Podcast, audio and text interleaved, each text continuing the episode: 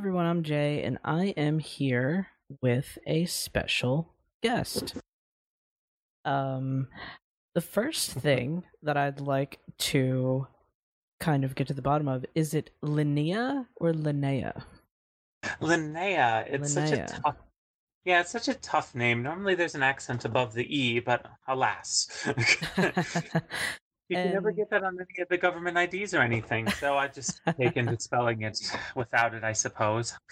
now is that um is that just like a kind of like a pseudonym kind of pen name that you go by?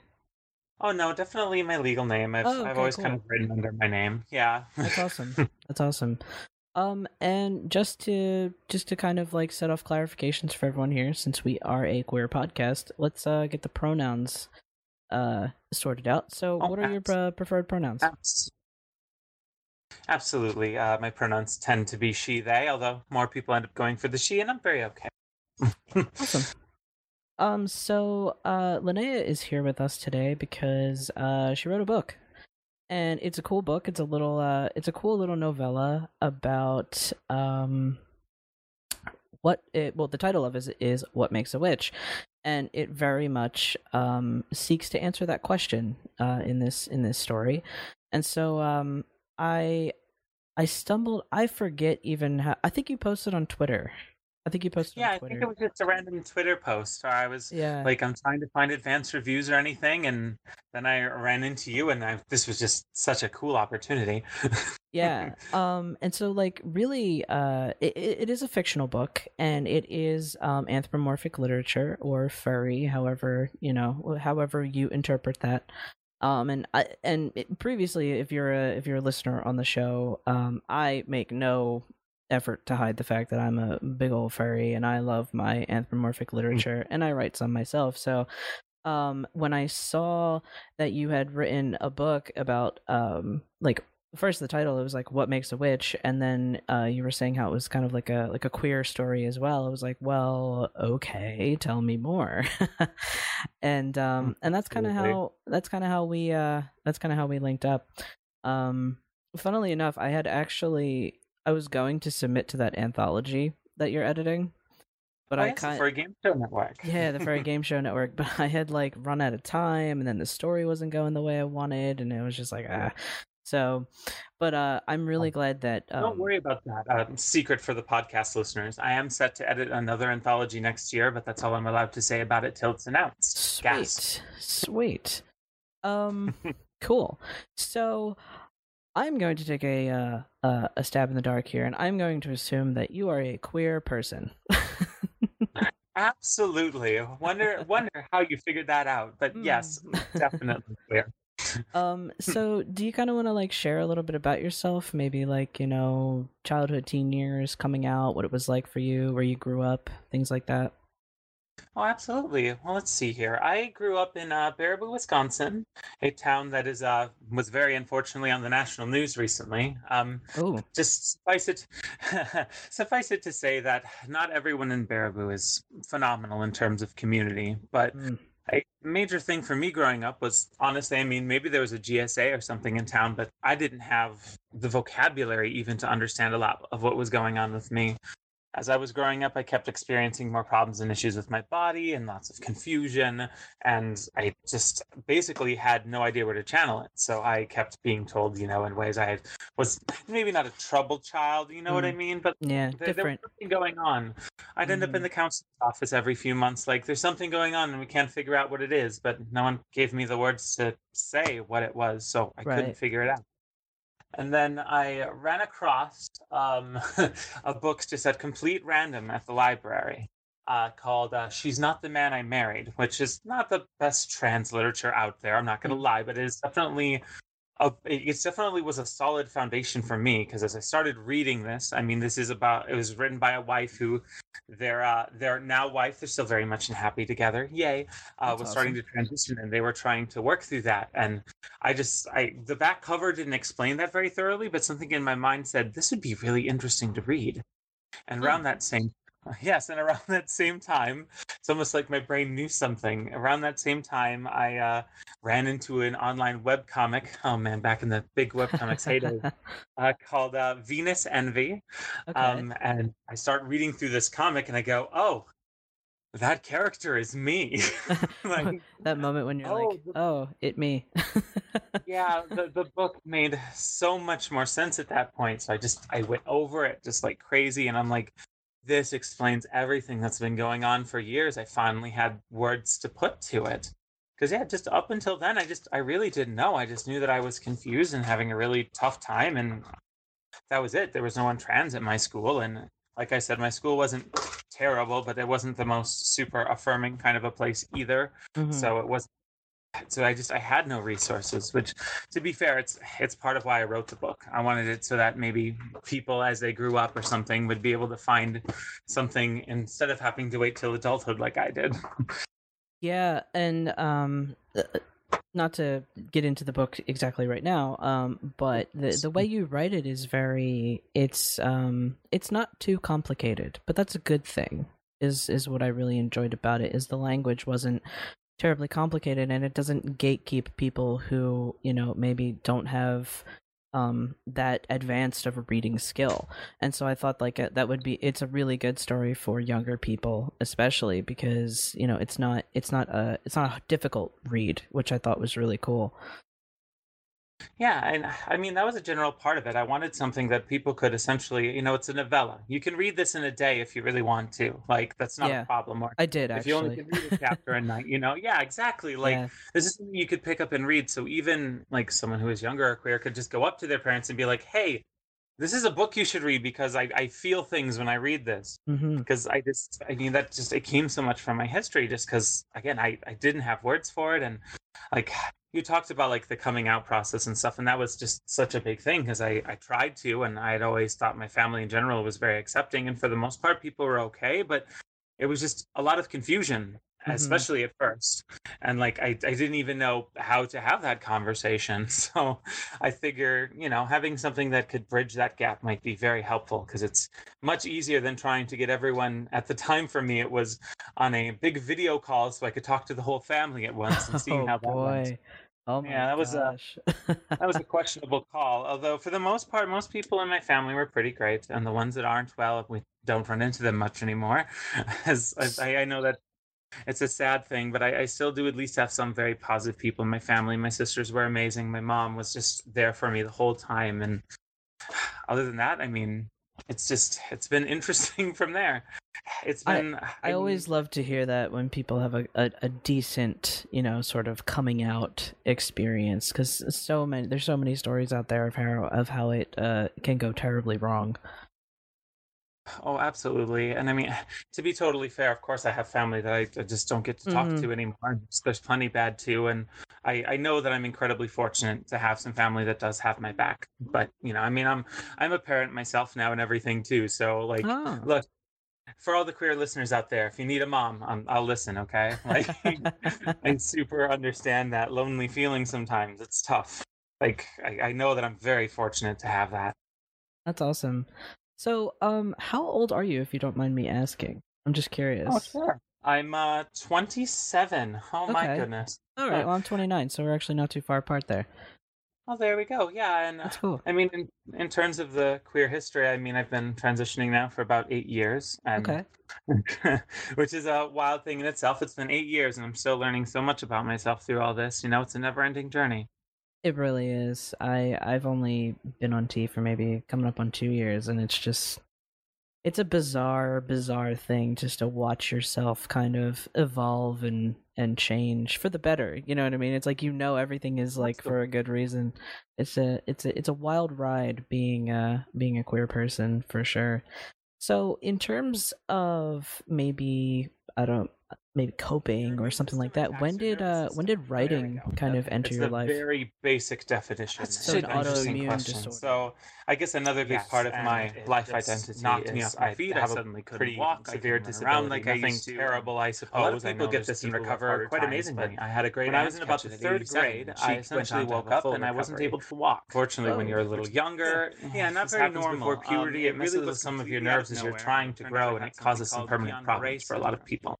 Huh. Uh, And essentially at the before that i was uh i was a pretty much a star young hockey player getting invited to like the camps and everything like you have a future in sports you know jock.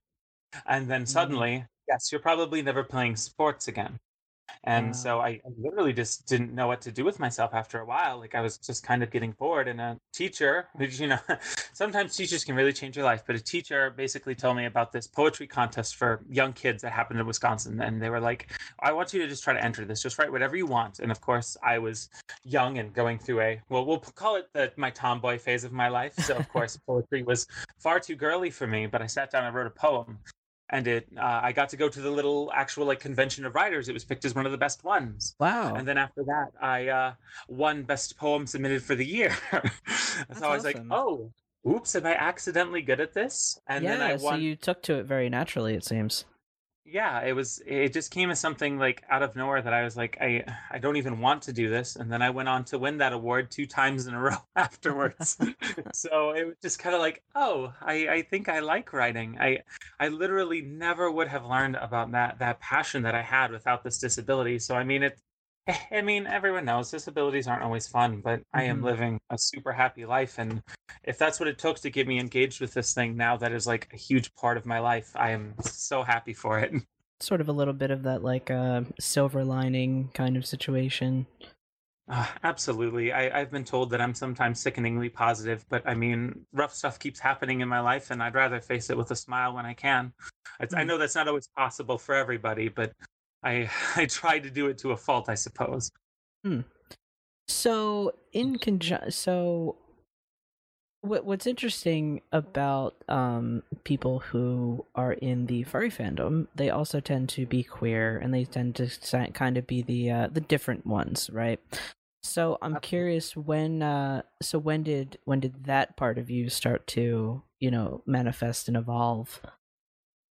Ooh, that was oh gosh, that's a wonderful story. Um, so, in my times before I was writing fiction, Mhm. I I wrote a lot of articles and things like that, and I worked in the competitive gaming community for a very long time. okay. Uh, I I was known as Smash Caps back then. For anyone who's Smash curious, I know for some reason some people seem to remember that name, which still surprises me to this day. But I wrote a lot about the uh, Super Smash Brothers community, especially, and I just happened to go to the world's largest Smash Brothers tournament the year that it had the same convention center as a furry convention. Ooh, which one? Uh, let me see here. There was Genesis 4 and FurCon. It was the year they had the cafe theme. I sit there and I look at my badges for both of them. I have a big display on the wall. What state is that? What city? What state? Uh, California. California. Okay, okay. Yeah, uh, that, yeah, that one's out in California. There, it was it was very interesting because I mean everyone was like, "Oh gosh, we're sharing the venue with furries," and I mean this was years ago in the video game community, so people had some pretty bad stereotypes. But like a It's few like of the a pre Sonic Fox, I guess. oh, very much yes. um, uh, oh my gosh, I was actually years before Sonic Fox. got big. My goodness. Yeah, I have a whole story about how I met him too. It was uh, gosh, but um, to keep on focus, um, I uh, I show up at this convention and we see the convention schedule, and I hear that they're hosting a Smash Brothers tournament over at the convention as well, which I thought you know was ironic considering literally a world record breaking like the largest tournament of all time is happening right next door, and here's the little furry convention tournament. right, and they're having their own, you know. Yeah, and it's like I, I didn't I didn't have any like things specifically against furries by any means. Like again, I knew a lot of the game players kind of stereotypes, but I Mhm. just was like, you know, I'm gonna take this lighthearted. These people are obviously here to have fun, just like I am, whatever. And I Mhm. threw something up on Twitter joking, hey, would you like the professional writer to come over and cover your Smash Brothers tournament? and they're probably and like, "Fuck yeah!" of yes, the chair of the con hunts me the down. chair of the con. Yes, the chair, like it wasn't even just a random person. Like the chair finds me and says, "Here's your pass to come in for the Saturday." Oh shit! And he's like, "Absolutely free. We're not going to tail you like we would normal media, which back then that was pretty common. You know, when the news network showed mm-hmm. up or mm-hmm. anything." Yeah. And he said, We're not going to tail you. I just want you, after you write about our Smash tournament, please do that. And I'm like, Yes, this is going to I mean, you can't help it. this is going to read like hotcakes. People are going to be oh, like, yeah. "What you wrote about the furry tournament?" So, I, after that, he's like, "Can you write an article as well, just telling the honest experience that you had at the furry convention to all of your gaming friends?" And of course, I agreed. And that article is still up. Uh, let's see here. I think it's called um, "Our Fuzzy Neighbors" or Our something like that neighbors. on smashboards.com for anyone who's interested, because it tells the whole story. But essentially, I was hooked for life. The people were incredibly kind. The tournament was wonderful too. There was legitimate talent there. But even after that, everyone got these whispers going around that one of the video game people is here at the furry convention. so I got, I was suddenly messaged by someone saying, Hey, would you like to try on a fursuit? Oh so my the first gosh. time I've ever seen furries in my life. I'm invited to a room get to play some furry cards against humanity a little bit. So I'm learning all of these furry jokes and names that I'd never heard of before in an evening, which was, of course, interesting. And then uh, they're like, okay, let's get you in this fursuit. And they take me to the fursuit rave. And I. Like after that, you know, like I had reported on the tournament and done stuff the rest of the weekend, and after that, I'm like, I I think I'm doing this for life now. This was the most fun I've had in forever and from there a bunch of the like a lot of the tournament players and stuff there were several of them who were secret furries back then and not so secret furries now. Mm-hmm. but a lot of them started reaching out and being like so this is how a fursona's made? And like all of that kind of thing. And i just kind of became a furry from there. And since then it's just it was at such a perfect time because this was right around when i started transition. Like i hadn't told anyone yet i was just starting mm-hmm. hormones. And then I come into this super queer and affirming community, and it was exactly what I needed in my life at that particular moment. That is so funny that that's the way that it happened for you because I seriously thought that I was the only one. Um, so how I got into the fandom was a, uh, a friend of mine, you know, long long time friend from high school. I said to him, I was like, "Hey, I want to go to a con," and he's like, all right, well, I'm a furry, so let's go to Anthrocon, like one of the biggest conventions. And I'm in Philadelphia, so Pittsburgh's only six hours away. So we booked bus tickets and grabbed a hotel, and I had no clue what the hell I was getting into. And I was like instantly converted. Like that that whole week, like that weekend was just the most fun that I've ever had. You know, doing any. It was the first convention I ever went to, and it was the first furrycon that I ever went to, and yeah, I was uh, I was sold. I was sold ever since. yeah, oh so that's just gosh. so funny. You just get in that super positive environment, and I see why you wanted me to write the article because there was basically no way for me to not come back and say, "Yeah, everything y'all have been saying about furries is wrong. This is an amazing community." Like, yeah. Because it just was. Everyone was so kind and fun. And again, someone's like, let's put you in a fursuit. I'd never seen a fursuit like other than in pictures in my life. And all of a sudden I'm running around in one. Like that was just that was just such a like open arms gesture to be like, hey, you are absolutely welcome here. We're gonna show you everything there is to offer. And it was just was just incredible. I I still have my badge from that convention. I hang it up on my display, and the the folks at that con were so amazing. Years later, I'm like, I didn't realize that this would be like my furry birth. I wish I had bought a T-shirt or something. Right, like something to like me, remember. they sent me T-shirts that they had from that year still in storage for absolutely free. Oh shit! That's... They remembered. They remembered what I wrote, and they were like, "We're gonna send these to you." So I have one that I wear and one that goes in a frame. It's just a positive memory. It's just such a wholesome, like, feel good story. That is so good. Wow. See, all these years later, still so kind and accepting. And I just, I saw a community doing that and I was like, dang, I, I just wanted to be a part of that. It was mm-hmm. so cool. Just so much love in practice there, I suppose. And and for and even for all the Twitter drama that exists, it's still a, it's still amazing. Like once you're at the con, like all that Twitter bullshit goes out the window. like I've realized now, you know, oh, it's just Absolutely. it's so good. Yeah, it's so, it's such a tough thing because there is so much important stuff going on, but it does it does get so exhausting after a time. But once the conventions are back again, you know, we'll all get to enjoy each other's company. Exactly. I think I think we we just we have too much time in our own heads right now. We need to we need to get out there and uh, talk to each other when when it's safe to. Um, yeah. So, kind of getting into the subject of the book and what you wrote about, so you you wrote about uh, witchcraft and magic. So, are you actually a um, like a practicing witch or interested in the occult, anything like that? That's honestly an excellent question. I know that everyone jokes that teenagers have a Wicca phase or whatever, but like honestly, I when I was a teenager, I ran into that and I was just fascinated, of course. Uh, in the end, like some of the mystical didn't settle with me well, but some things just kind of stuck with me for life. I mean, I've always just loved nature and the outdoors and things like celebrating the equinox like just made more sense in my head like this is a beautiful natural event like wow isn't this amazing that mm-hmm. this weird cosmic coincidence that we have the exact same amount of hours in a day of like daylight and nighttime and all these kinds of things like that kind of stuff has stuck with me forever. And i absolutely love in general the occult and all kinds of stuff like that. I've studied things immensely from tarot cards to deeper stuff because all of it is just this magical, wonderful world that even if I'm not dig, dug deep into it always personally, it's such a wonderful thing. And just to be honest, anyone else who I've ever met who calls himself a witch or practices magic have all just been also incredible people. So I'm I'm not about to snub anybody because mm-hmm. like, I see people doing so many positive things through that. It's wonderful. So you kind of um so you have like an interest in it. So you wouldn't call yourself like a like would you would you call yourself a witch or would you just say like you're witch adjacent or you just have like you have interests? Witch adjacent seems like a, a great way to probably put it. I, I definitely can't say I'm a practicing witch at the moment, but so many things that come from it are things that just always were fascinating and wonderful to me. So I, I'm definitely I've definitely maintained that interest over the years. That's cool. That's cool. Um, so drawing from your your queer background, you're interested in writing, that you're a furry, and you're you know witch adjacent. Um, where where what was the aha moment for this story that you wrote? And do you want to give a little like a little uh synopsis of the story oh. without giving too much away, obviously? Oh sure, here I'll I'll I'll do the blurb read because I mean honestly, it probably does it well. Greer is a young rat thrown into a cruel world. Living on the streets, he finds sanctuary with Mistress Addison, a witch and eh, a witch and enemy of the Grand Coven. Though only women can control the power of the ley lines, Mistress Addison defies those rules and agrees to take the young rat on as her apprentice. Starting his journey, Greer finds himself learning more about his own identity than how to cast spells. The general overview for everyone.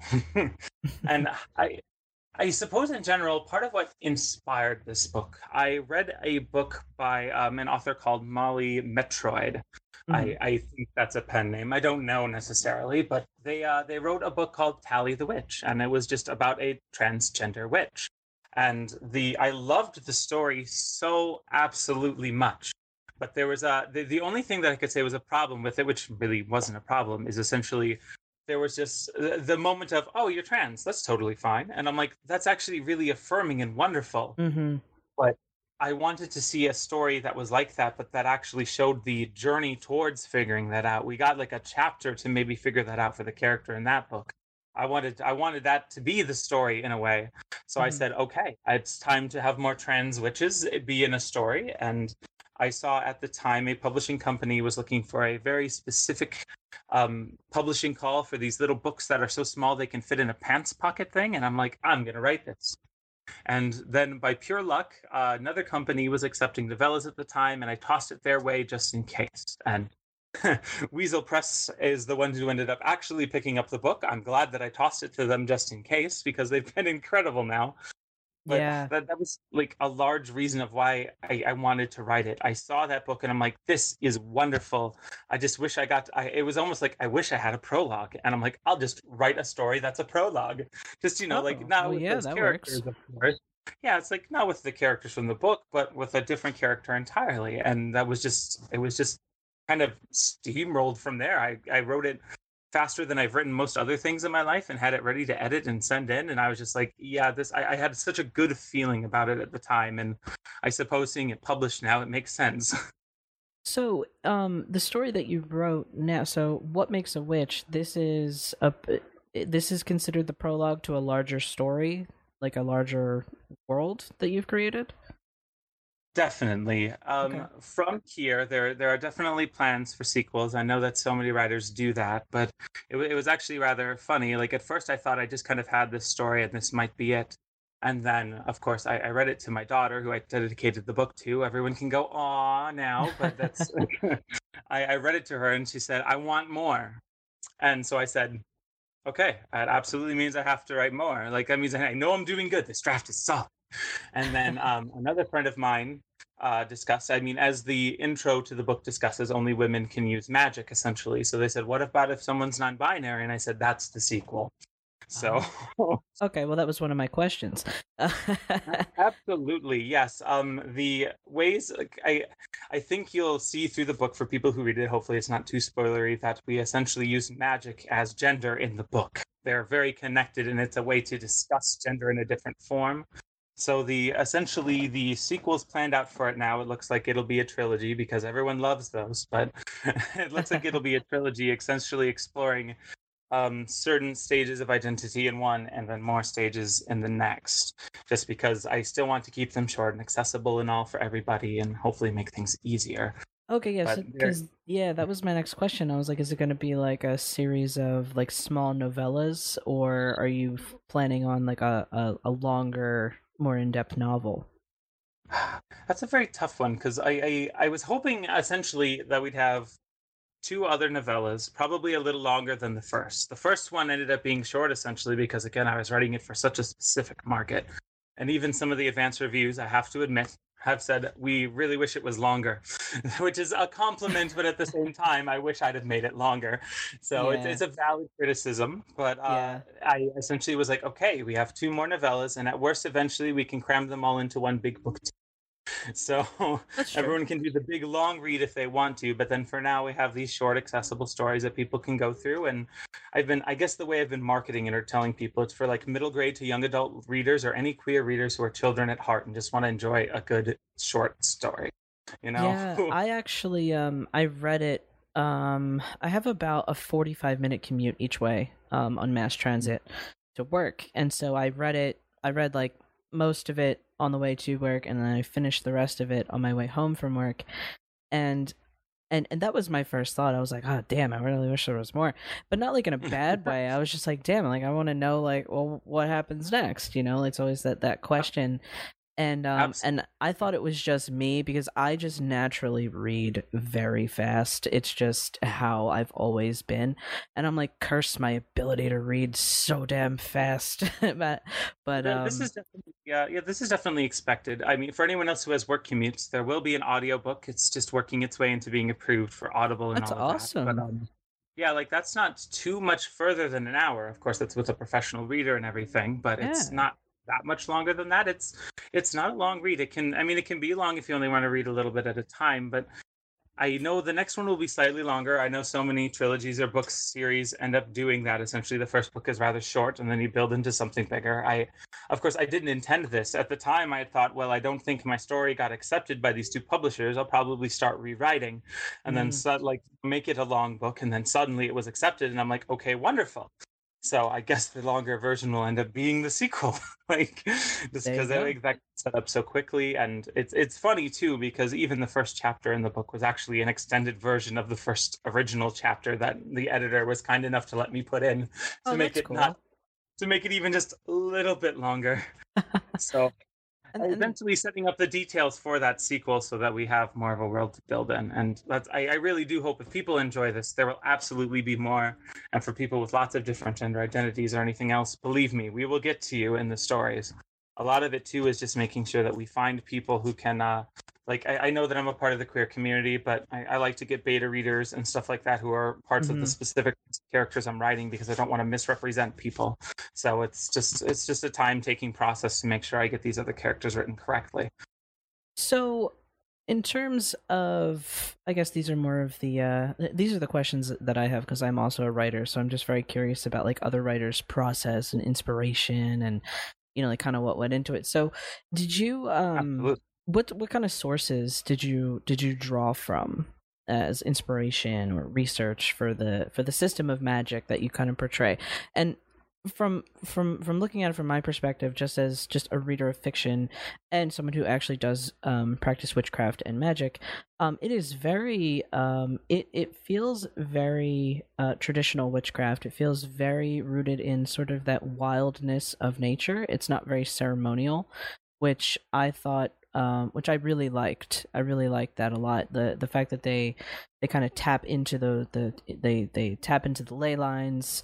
Um, I just I really enjoyed the your system of magic, and I was curious what was the uh, did you do any research into it, or you just kind of were like, hey, this is what I want to do. There were there was some research put into it. Of course, some of the stuff with ley lines does very directly go with things that I saw in Tally the Witch, and other um, another part of it. Just truth be told, when I was very young, I had an anime that I very much loved called Outlaw Star. Mm. Um, everyone says it was the ripoff Cowboy Bebop, but I, I still have a it has a place in my heart to this day, and one of the things that was actually involved in there were these ley lines that are essentially were the energy flowing from the different planets and universe. And uh, when i saw like okay how am i going to do magic? And i was like well that ley line thing is pretty good. And i'm like oh wait a minute. I could like i, I could take it even from this further concept that i already knew. I'm like okay this i think this is where it's going to start the how magic worked in general like how, how, basically how would magic present be it elementally or anything else was something essentially that i wanted to sit down and then try to figure out. That was like a really tough one and before the final draft of the book came out we made small changes.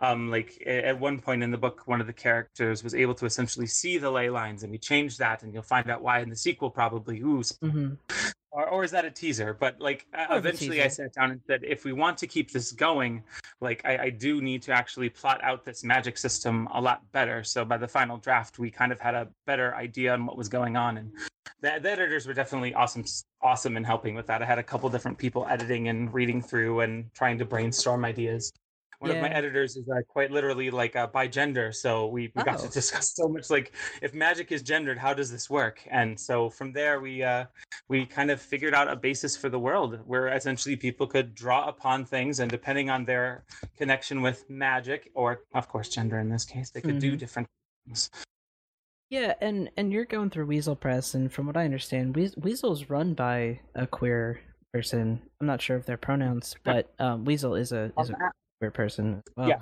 he's uh he's dating said bi gender editor Thurston Howell. All yeah, Thurston. Okay, I didn't know Thurston. Now they're affianced. oh, cool, cool. Yeah, I didn't know Thurston was uh bi gender, but that that is definitely good to know. I follow them both on Twitter, and so you know, yes. the, the, they're both they're both wonderful people, and yeah, I know that Weasel has been wanting to take this approach where they want to publish more things by disabled and queer authors and things like that, and it's it was so cool to kind of be one of the first things in that process of doing so. So why did you decide to go the furry route? Because you didn't because to tell this kind of story you didn't have to. They could be humans, you know, like so why did you decide to go to go this route? Absolutely. And um, I mean, some people, if if they've looked me up online or whatever, they may see, yes, I'm technically the president of the Furry Writers Guild. So, of course, I write furry fiction, but it's not all I've written. I have plenty of things published in the human space, essentially. So, mm-hmm. part of and I essentially went with animals to start was a I knew that there would be some young readers running into this, and that's just always has a wonderful appeal for people. Yeah, it does. I mean, all of these children's series, from the Warrior series to Animorphs, animals. I was just gonna say I was a huge Animorphs kid, and I think I would still read them if I had those oh, books absolutely. still. They are all f- available for free online through the author's website. Anyone who's no please feel free to yes, please feel free to binge read. They're offered by her. It's not a pirating thing. Oh, absolutely. Shit. All right, I'm gonna especially because their daughter is trans, and that particular That's author right. is incredibly yeah. trans inclusive yeah definitely uh, pick that one up and give it another read through because it's wonderful but i i looked at that and it was just like these animal characters will be easy to identify with and part of me was also looking at it as if i write this as a human if someone's reading this who was like me and didn't maybe entirely understand where they were coming from yet on gender, it might be too on the nose. It might be easier to look at this character and go, this is an animal person. This isn't necessarily me, of course, but I'm having these feelings. Mm. More of a gentle nudge and introduction towards this. And then from there, I was able to uh, kind of create a species caste system of sorts, which, of course, will, as I say over and over again, will be explored more in the sequel probably. But like I was able to kind of create a world that set our main character on this big journey where they had to go and quite literally go on a big epic journey of exploring themselves. Yeah, that was actually another one of my questions because you mentioned the, the species and the caste system. So, um, uh, uh, generally, I, I guess you would say that your species determines your social status in the world that you've built. Absolutely. For the most part, most of the species that will be introduced, not just in this book, but in others, um, the highest end of species are cats. And of course, we have a black cat as the main head witch of the Grand Coven, which is, mm-hmm. I know, a bit of witching stereotype, but, you know, sometimes we play with things a little bit. Yeah. It works. But um, part of that was because most of the other animal species essentially were not carnivores. And the ones that are, mm-hmm. are not necessarily obligate carnivores. Ah. So we set up ah. a society where quite literally teeth and claws are kind of on top for a reason. And uh, through the the rest of the series, we'll get to meet a couple other species and things like that too. But uh, part of the reason I specifically made our main character a rat is because they are not exactly obligate carnivores and they can very much bite back if they feel like it and i thought that that would be quite symbolic and of course we take a character like a rat like let's face it we all have our stereotypes in our heads about mm-hmm. rats and things too and show like them coming into their own and doing something awesome. It was i mean it's some kind of very on the nose symbolism let's be fair but from there it was just kind of there. Like there's there's no way you read this and not get what we're trying to go for. And yeah. from there it was trying to figure out the other characters like uh or our main, our main witch being a ferret was just kind of for fun. I wanted to make a uh, I, I hint at it a little in the book but i wanted to essentially she has a very thick scottish accent and essentially we have nomadic Scottish ferrets in uh, this particular world.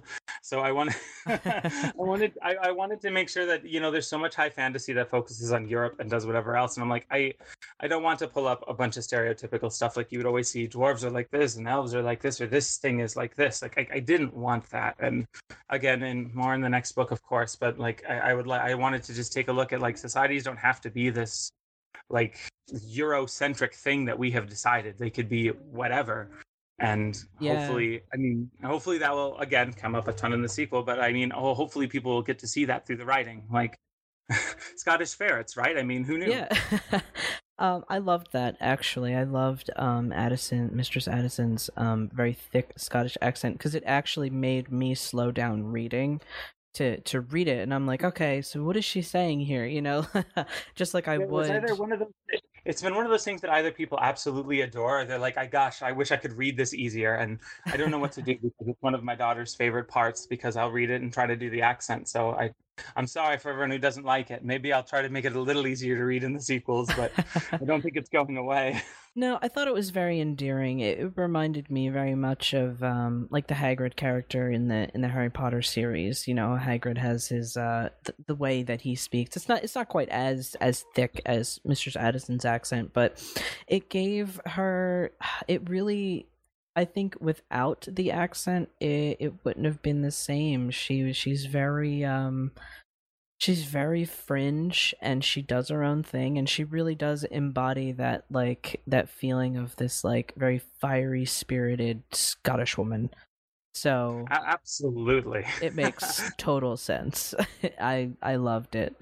Um yeah, cuz I mean when you need to have a big mentor in life, someone who is I mean cuz again after exploring things for so many years even in my own transition or anything else in the queer community, I mean I started off in a place where I was like, I have to fit into this exact bubble. Mm-hmm. And I wish I had had more people around me who would have been like, no, just do exactly your own thing and be yourself. So that's the character I wrote.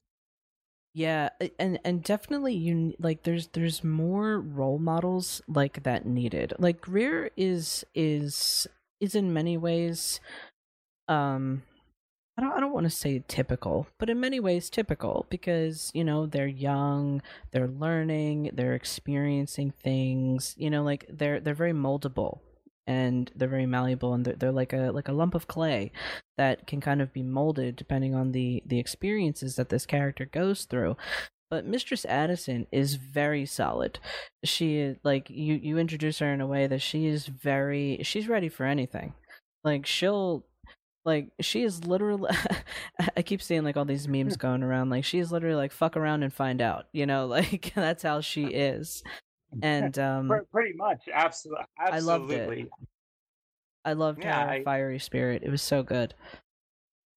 I I just have always felt like we we need more people like that who are just ready to fiercely be themselves. Because I mean, even again, when I was younger, if I'd had those role models, it would have been so much easier to get to the place where I am today.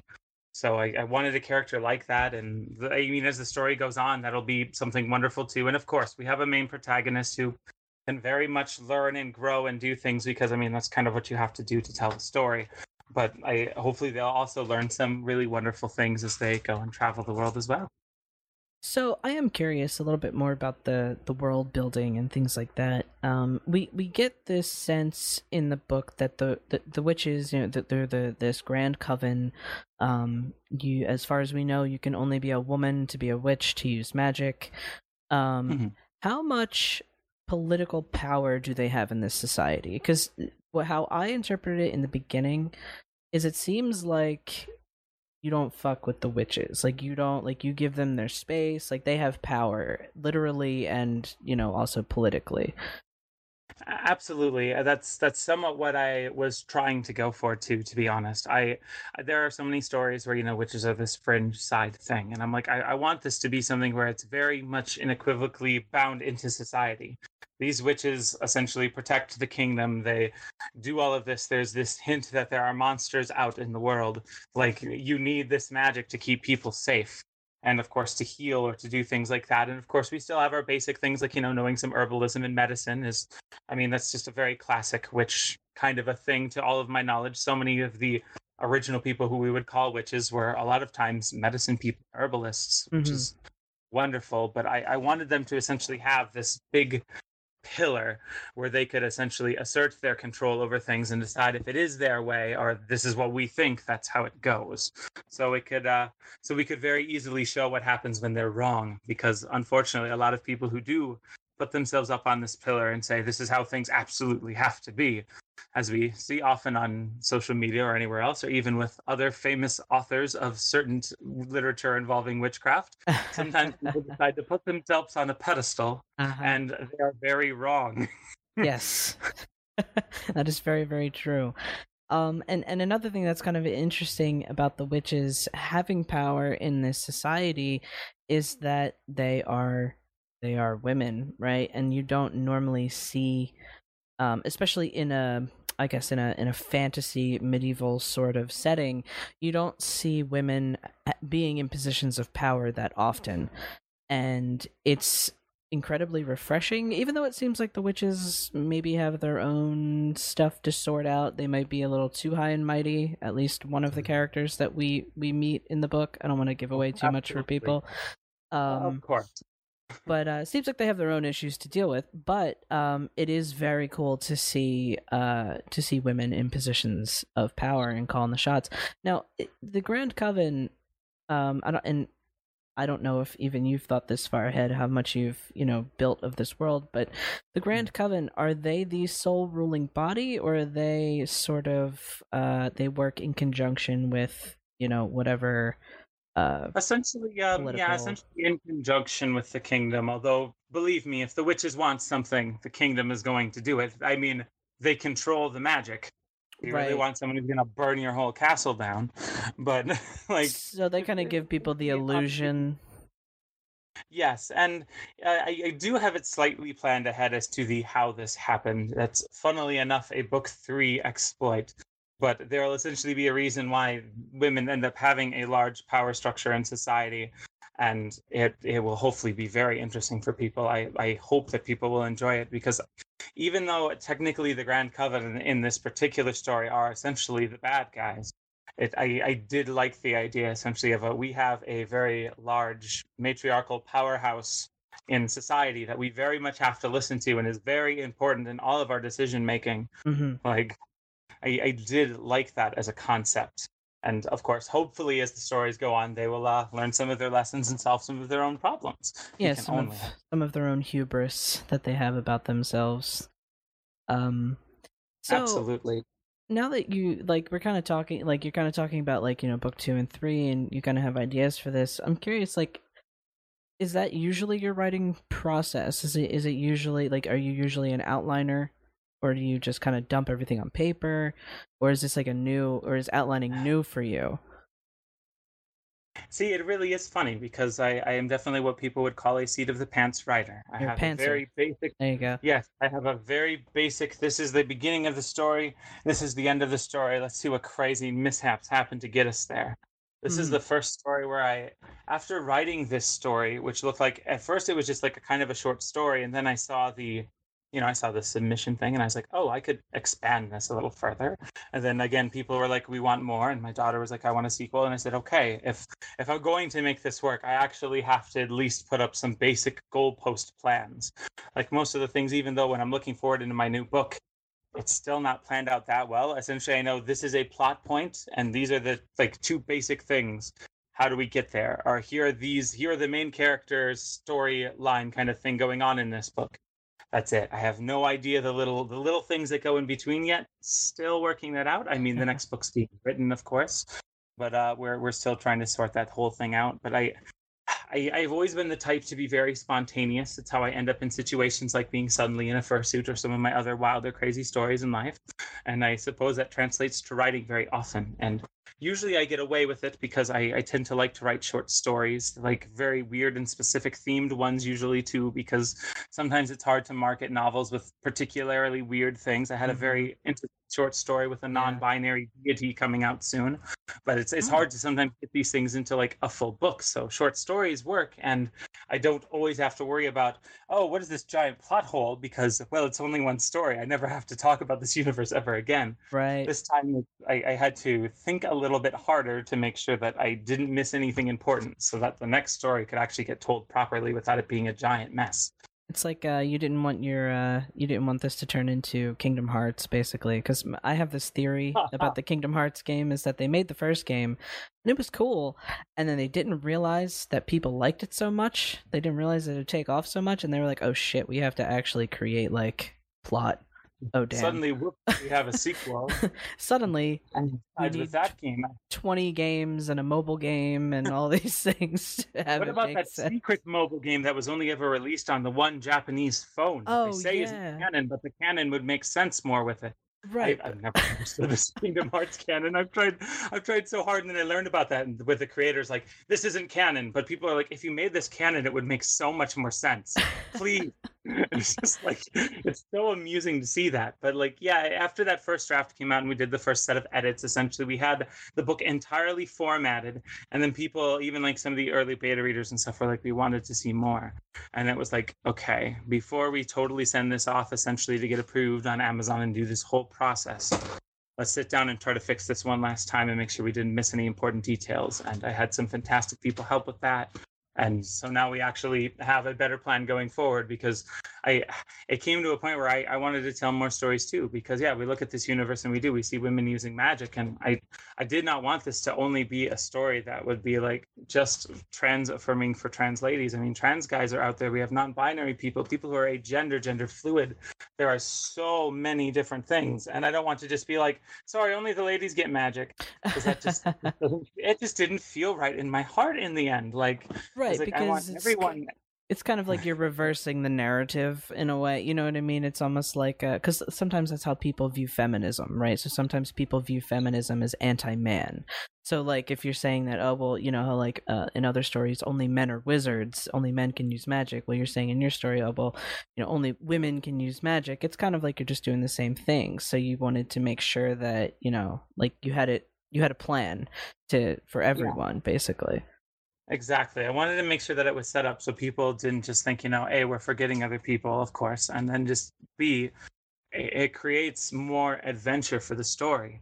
I, in general, again, more more teaser than spoiler eventually, but I a lot of things, and I've I've seen this on Twitter and many other places lately. We discussed how colonization or these Eurocentric ideals kind of influenced what gender became in a lot of cultures mm-hmm and I I was hoping to be able to eventually tell through the story how that really wasn't the case for everyone and show people a culture where that really wasn't the case. And of course their ideas of magic are entirely different because they didn't decide to stifle themselves. Mhm. so hopefully that will hopefully that will make for a good story where we get to talk about other identities and explore other people a lot more. And like i said it, the toughest bit is just making sure that uh, we I can represent people correctly, not just in terms of gender presentation, because I know I mean non-binary people can all present in so many different ways. Mm-hmm. But um, like I don't want people to see a non-binary character and do the thing that many people do and go, "Oh, that's woman light," and of course they Uh, can yeah. still use magic. And I'm like, I I do not want that. I don't want that like interpretation. Absolutely not. Right. So I, I just want to make sure that we can write that correctly so that people can see it. It really, magic and gender is all on a big spectrum. Everybody. it it really is and it's so and it's and really why I really wanted to to bring you on this is because your your book honestly it fits it fits perfectly into everything that we talk about and granted it's fiction um but it's rooted in truth it's rooted in realities that that we've all faced and witchcraft in its in its history is inherently queer and it is inherently um it, it's always been a bit fringe. It's always been uh of the people you know and usually not of the the rich powerful elite. It's just been of the people. And what you've kind of shown just this little this little snippet in this story of you know these few characters that you introduce it just really shows that it just shows just they're just people. Like they're not highborn this and that blah blah blah. They're just people. And it's just it's really cool. It's really cool to have a story that's just about queer people doing witchcraft and magic. And i it was it was it was a great read. And i highly recommend um i highly recommend it to anyone who is who is interested either in witchcraft or just anyone who just likes fantasy or whatever it is it, it's a great read and I, I think you did a great job you did a really great job with it Well, heck, thank you. I mean, of course, it's not that that's that's what I love to hear. I Of mean, course. of of course, anyone who does listen to this and read it, if you decide you didn't like it, please leave me a negative review. I know that's very hard to believe an author would say that, but I can't get better without them.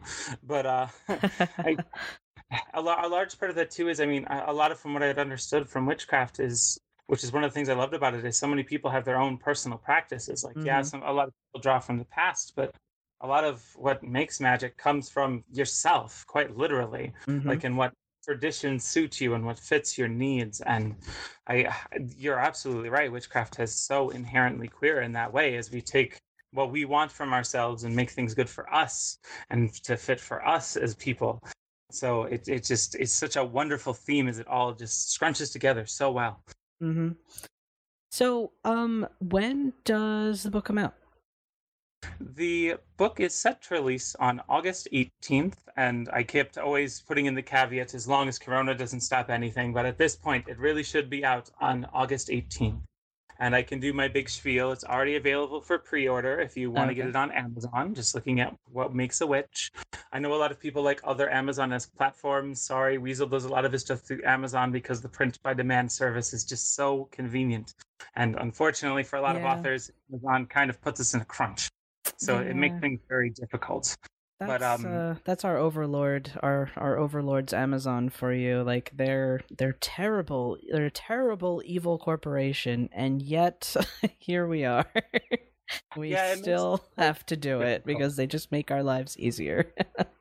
Uh, yeah, and in general too, though, if if you have any European listeners, I um, as, as many people would say, the shipping is incredibly cost prohibitive. Mhm. Um, if go onto Twitter, you can find a uh, company called Fuchsel Schwarm. Uh, they are a uh, queer book uh, bookseller based out of Germany, and they do a lot with furry novels these days. And Cool. they are working on a pre-order to distribute to Europe, and that's going to be ordered directly through us and the printers.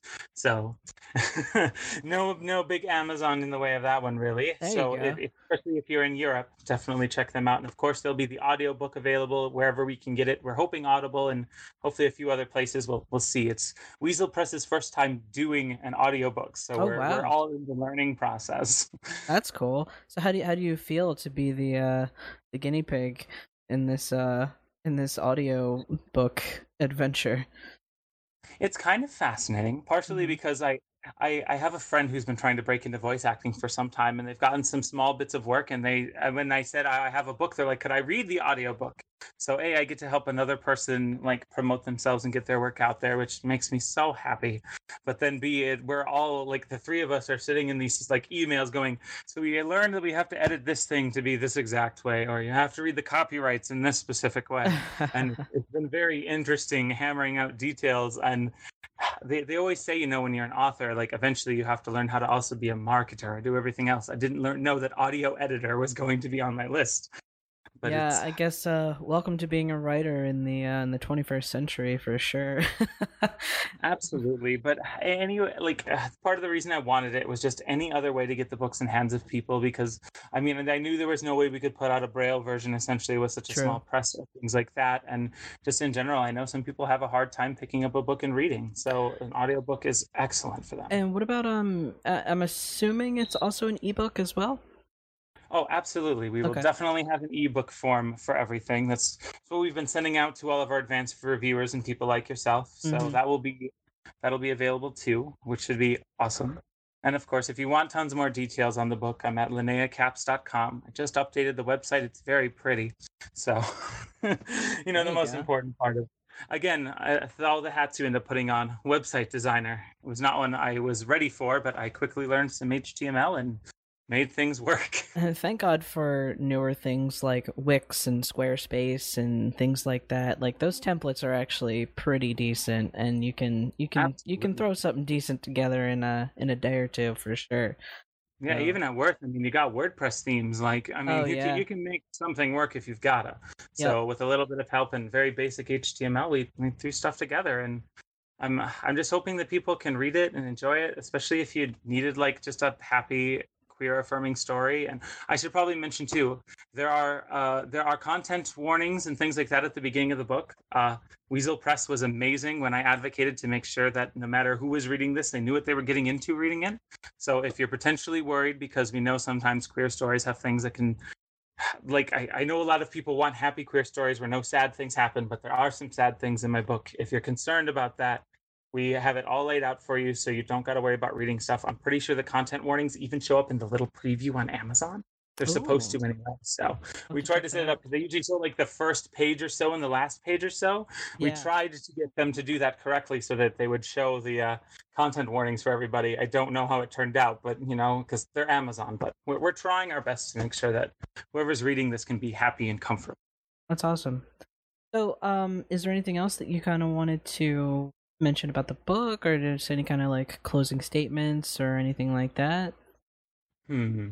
If not potentially about the book, which of course, like I mean, I, have been saying this all over the place. Buy the book, share it with people. mm-hmm. I mean, that's the job as the author. But um, I, I, would say, in general, as my general closing thing, I mentioned earlier, I'm the president of the Furry Writers Guild. If you like stories that are written about anthropomorphic animals, and believe me, we have plenty of fantasy and magic abound, check out the Furry Writers Guild. We have a giant list of authors, especially right now, who are losing convention sales as all of our conventions cancel that could really use your support. And believe me, you will find some incredible stories. And if you're a writer yourself, we have tons of free resources to help people, and we want to see you get published. So let us know how we can help you. I, I can confirm the the Furry Writers Guild is is an awesome awesome place to go. I lurk on the the forums and I'm in the the Telegram and all too. Um, so it, it is is it an is it an it is an incredible resource if you are a writer and also someone just interested in stories and you know just reading stories. Um, especially because the the people in the Furry Writers Guild, they're like I don't want to say they're actual writers. It's a terrible thing to say, but you know what I mean. I guess uh, they're not like just the the average person that just churns out like subpar fan fictiony type stories and just posts them on the internet. You know, like it's a little bit more quality, which is nice yeah, and we're always trying to uplift each other and trying mm-hmm. to basically raise each other's craft. It's part of why I wanted to be president. I saw how awesome the guild was, and I'm like, oh, I want to help do that. And now I'm running three different officer positions, like you end up doing for any of these things. But we just we just wanted to, you know, help out a lot of other people, and and especially again because we have a lot of furries. There's so many queer stories too, so you'll mm-hmm. probably find something where you'll feel at home reading it if you check out stories from this place. For sure. Um, so you mentioned your website, linneacapps.com, and where else can uh, people kind of follow you? Um, if you want to find me on Twitter, I have two accounts that I tend to frequent. One is um, at Literal Grill, and yes, that's exactly what you're thinking a literal grill, the thing you cook on. um, this tends to be this is like my main account where I mostly talk about myself and do things like that. A lot of just a lot more about me, but of course I talk about the books too. And I, I recently um, started on Twitter as well. Linnea B Capps as the at because this book as uh, especially as beta readers and reviews came in where people said this is very much feels like a great middle grade fiction to young adult potentially story i realized i need to make sure that i have a place where parents can get a hold of this book you know, mm-hmm. and not see all of the other furry stuff that they may not necessarily be comfortable with, or just in general. I, I don't go very not safe for work on my account, but sometimes we talk about adult queer topics, and right, you know, as a literally as a mom, these things are important to talk about with your kids, but mm-hmm. you got to do them in age appropriate steps. So I just wanted to make sure that people had a place, or anyone who is sex averse or anything. If you just want a safe for work way to follow me, that's the place to go. There you go. So if you uh if you want to follow uh, Linnea, but safely at work, um, you can do so there on that Twitter account. I'll put all of the links to um, your website and Twitter and everything like that. Uh, link to the book. I'll put all of this stuff in the show notes, so no one has to. No need to, to take notes while you're uh, listening to the episode. So all this will be available in the show notes, and um, this is actually going to be the next episode that we post. Uh, Ooh, that I'm looking at the uh, posting schedule. You said the book comes out the 18th, right? The 18th of August. Yes, August 18th. Yeah, so I wanted to give people time to to really um, listen about the book. So yeah, this is going to be the next uh, one that we post. This is actually going to be our most recent episode. See, that's so. going to be awesome. I honestly can't wait to share it with people. So many people have said, "Wait, you're you're doing the you're you're a furry writer. You're actually trying to go on podcasts and talk about your book." And I'm like, like, why haven't any of you tried this? Are you afraid they'll say no because you're a furry? so I, I, can't wait to be able to show people, like, you, you know, please share the, your works with the world. Like, anthropomorphic animals are something that everyone likes. We've got Zootopia. Yeah. We've got The Secret of NIMH. Like, there's no reason to be hiding, writing your stories anymore. Show the world. Everyone loves talking animals. I don't know why people sit here and think that they don't like them because everyone loves Zootopia. like, I don't know a single person who didn't like that movie and if you didn't, I mean, like again, there's the Secret of NIMH. We got Robin mm-hmm. Hood, Redwall books. Like, there's so many things. Mm-hmm. Like, so I just wanted to thank you for for coming out here on this podcast. It was so awesome to talk to you, and it was so it was really great to read your book. Um, you've actually gotten me more interested in writing my own stuff again because I saw like it's it's kind of nice when when you when you see a writer and, and you kind of get inspired by their own success and their own work and um so you you've actually personally like really inspired me to kind of relook at some of my ideas that I've been working on and I don't know. It was a it was a good feeling. It was a very good feeling, and uh, this conversation has been has just been really awesome. And I'm so glad to have you here on the show. Well, gosh, thank you so much. Honestly, I'm crazy happy to hear that. If I can help get other people writing who love to write, I mean, that's that's part of my job as the president. But there's a reason I want to do that. I know how happy it can make you in life, and believe me, when you get to your own stories, let me know. I I won't forget that I got to be on an awesome podcast. when you need your if you need any kind of help or anything, um, I'll make sure to uh, get your name out there to whoever you need. I appreciate that. All right, um, so we're gonna wrap it up here for everyone. Um, uh, you can follow us on all the social medias. I'll do that whole spiel at the end, a little pre-recorded thing for everyone. But for now, we're gonna say goodbye to Linnea, and hopefully we will see you on a future episode, maybe about the next book. Sounds good I can only hope. all right, you have a good night. Okay. All right, you too. Bye. Bye. You can find Witches Betwixt on the big three social medias Facebook, Twitter, and Instagram. Our handle is Witches Betwixt, all one word, on all three platforms. We all check each one, except Twitter, which is exclusively run by me, Jay, but feel free to message us on any of them, and we'll get back to you. If you want to add your post to our online community, use the hashtag WBTWXT. The links to our official Facebook group, Discord server, and website are in the show notes below.